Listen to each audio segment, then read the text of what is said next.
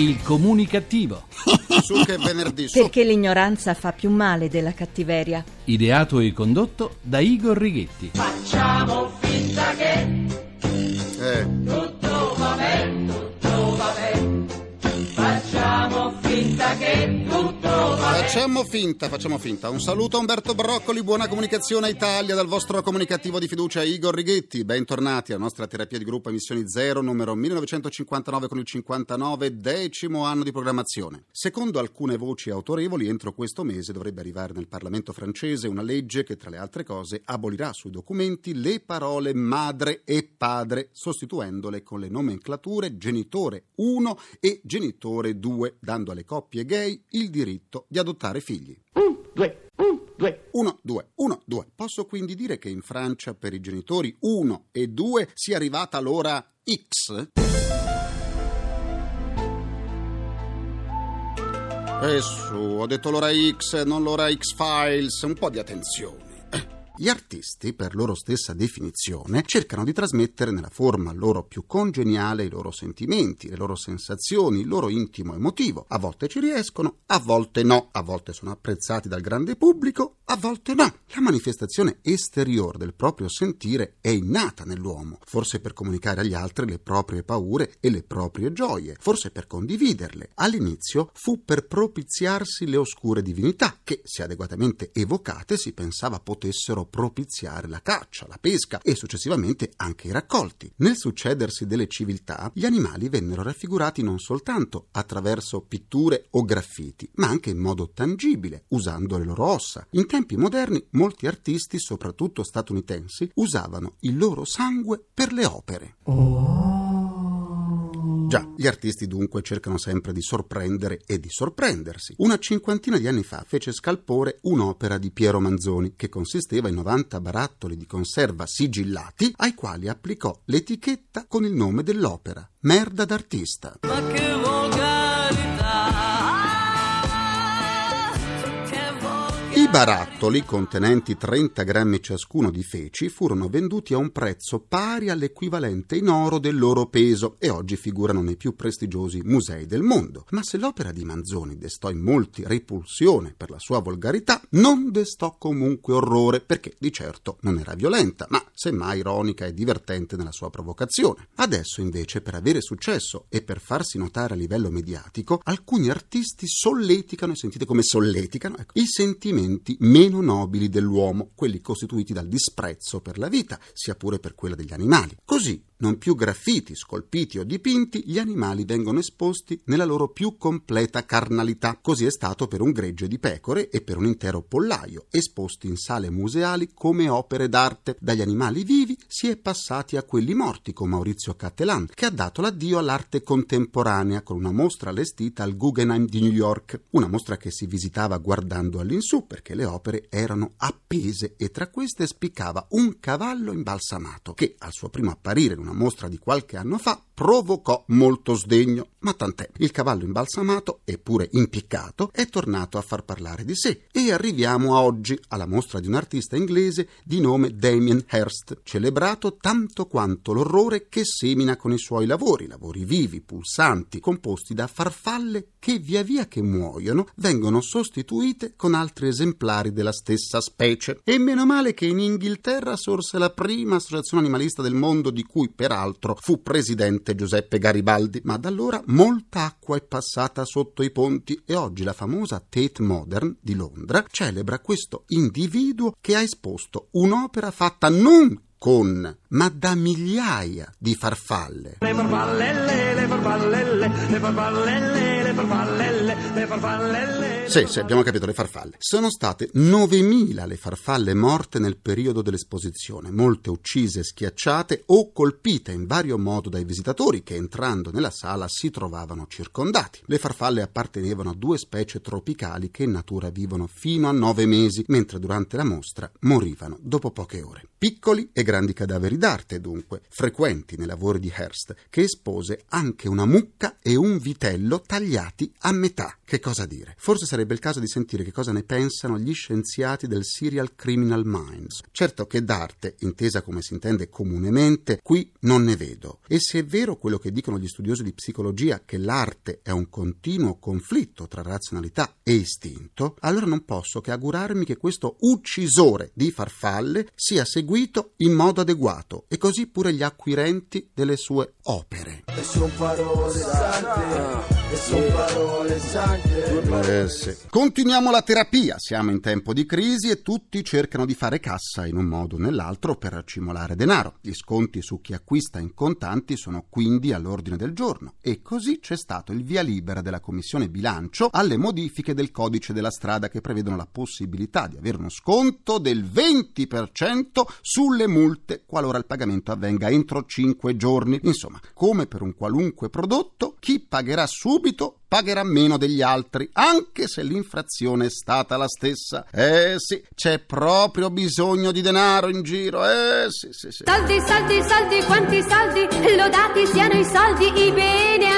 soldi perché? Cambiamo argomento, grazie alla crisi stiamo scoprendo ogni giorno decine di nostri connazionali che non hanno mai versato un centesimo uno di ciò che hanno guadagnato, parassiti della società che si sono arricchiti alle nostre spalle che, a differenza nostra, hanno usufruito di tutte, ma tutte le agevolazioni riservate agli indigenti, provocando un danno anche ai poveri veri. Evasori totali che l'hanno fatta franca per tanti anni e che adesso vengono finalmente alla luce del sole e del fisco. Ville, bar, un ristorante, auto di lusso, quote societarie di 11 società di capitali, la disponibilità di 15 conti correnti bancari e una movimentazione di 60 milioni di euro in 10 anni. Un giro d'affari gestito da un evasore totale, un pregiudicato ascolano di 66 anni, tal E. P, peccato siano state comunicate soltanto le iniziali del nome e del cognome di questa brava persona, già condannato per truffa e denunciato dalla Guardia di Finanza di Ancona con il figlio e con altre 27 persone nell'ambito di un'indagine della Procura di Macerata. La Guardia di Finanza ha sequestrato beni per 2 milioni di euro. Ma è possibile? Ma è possibile che ci siano voluti 10 anni, 10 per scoprire che un milionario di questa specie, per di più pregiudicato,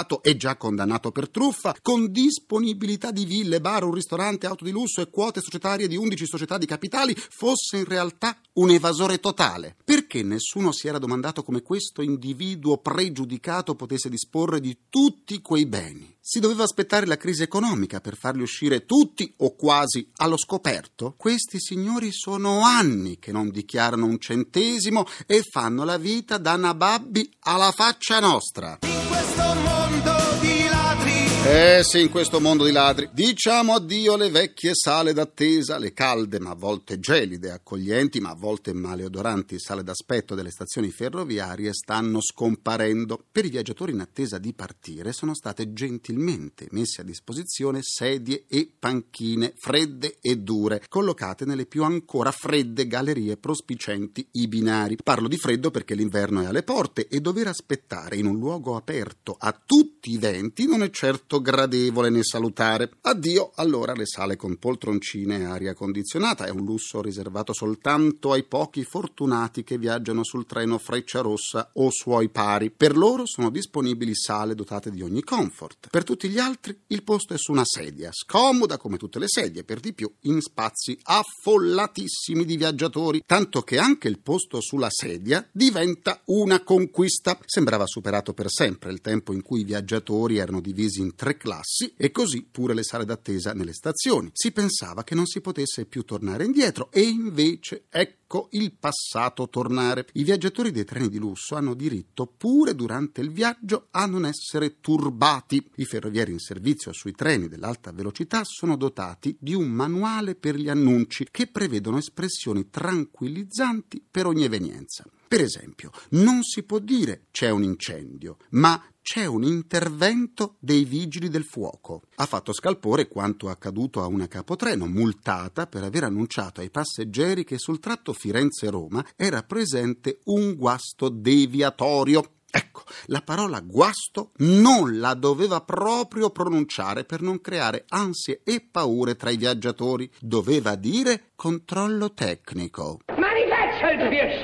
Controllo tecnico. Eh, insomma, in un'Italia ipocrita come l'attuale, dove nessuno è brutto ma è diversamente bello, dove nessuno è antipatico ma diversamente simpatico, dove il netturbino è diventato operatore ecologico, il bidello operatore scolastico, le hostess e gli steward assistenti di volo e dove i ladri dobbiamo chiamarli detrattori di beni altrui per evitare una querela. Siamo arrivati alla censura delle parole. A quando il tranquillante nel caffè? Ah, che bello caffè, pure in carcere osanne fa. Ah, un bel caffè, sì. Per riascoltare le sedute del comunicativo andate sul sito comunicativo.rai.it dove potrete anche scaricarle in podcast e vi aspetto pure sulla pagina Facebook del comunicativo facebook.com slash il comunicativo. C'è mia nonna su Facebook ed ha cambiato pure il look.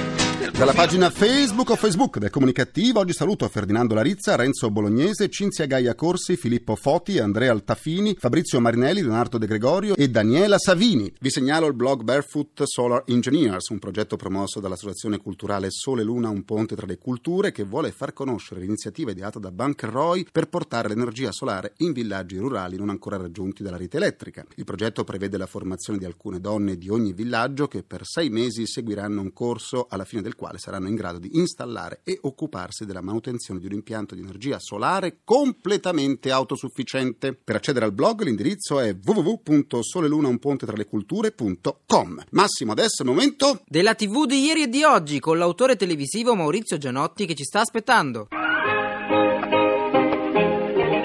TV di ieri e di oggi. Maurizio Gianotti.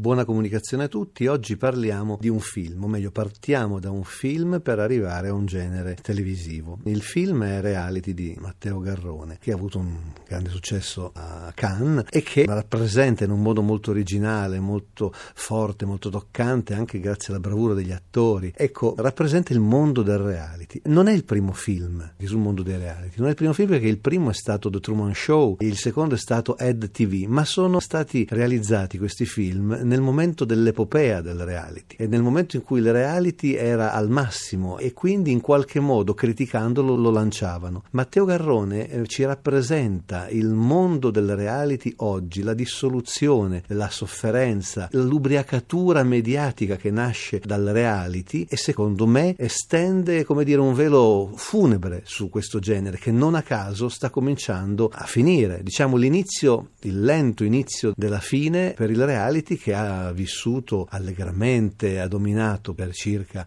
15 anni, insomma è iniziato. Il reality ha detto tutto quello che poteva dire. Ciò che si vede oggi, i programmi che hanno successo, ne abbiamo parlato altre volte, quelli per esempio di real time, non sono dei reality, sono dei nipoti del reality, ma presentano un altro tipo di meccanismo. Quindi, grande Matteo Garrone, grande film, il cinema italiano non è che stia così male come molti dicono e la televisione si sta preparando a un nuovo cambiamento che speriamo di poter analizzare sempre dal comunicativo, da questa rubrica. Buona comunicazione a tutti.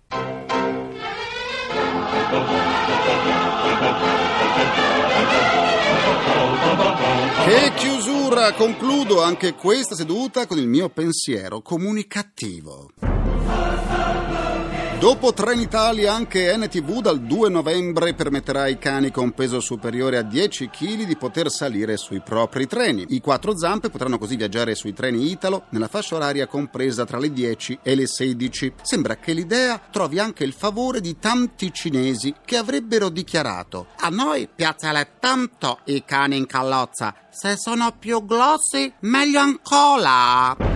Già, ringrazio i miei implacabili complici Vittorio Rapi, Walter Righetti, Carla Pagliai e Massimo Curti. Un ringraziamento a Francesco Arcuri. Alla console. Alla console tra gli immancabili. Folletti! Folletti evasori totali, ma proprietari di 200 ettari di bosco, c'è Antonio Moncelsi. La terapia quotidiana del comunicativo tornerà lunedì, sempre alle 14.44. Precise, precise, precise. Buona comunicazione e buon weekend dal vostro portatore sano di comunicativeria. Quella sempre ci mancherebbe altro. Igor e pure Righetti. Grazie, a lunedì. Il comunicativo. Perché l'ignoranza fa più male della cattiveria. Ideato e condotto da Igor Righetti.